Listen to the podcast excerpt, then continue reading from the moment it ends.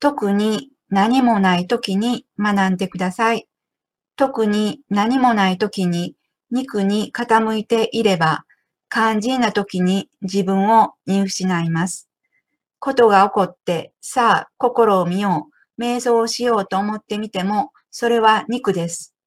欲だらけの中で、まっすぐに、純粋に、真摯にと勢い込んでも、欲の中から自分を解き放つことは難しいです。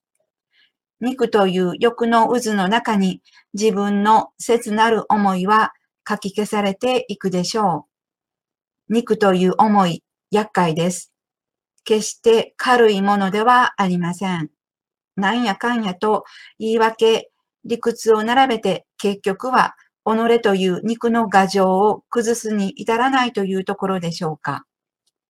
それでも、それでも、これからの天章で繰り返し起こってくる未曾有の出来事です。必ず帰ってきなさいという心からのメッセージのなせる技です。波動の世界に生きていますよ。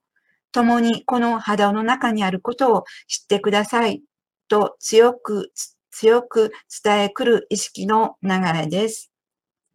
ああ、間違ってきましたとすべてを託していく喜びと出会っていく計らいの中にあることをお伝えします。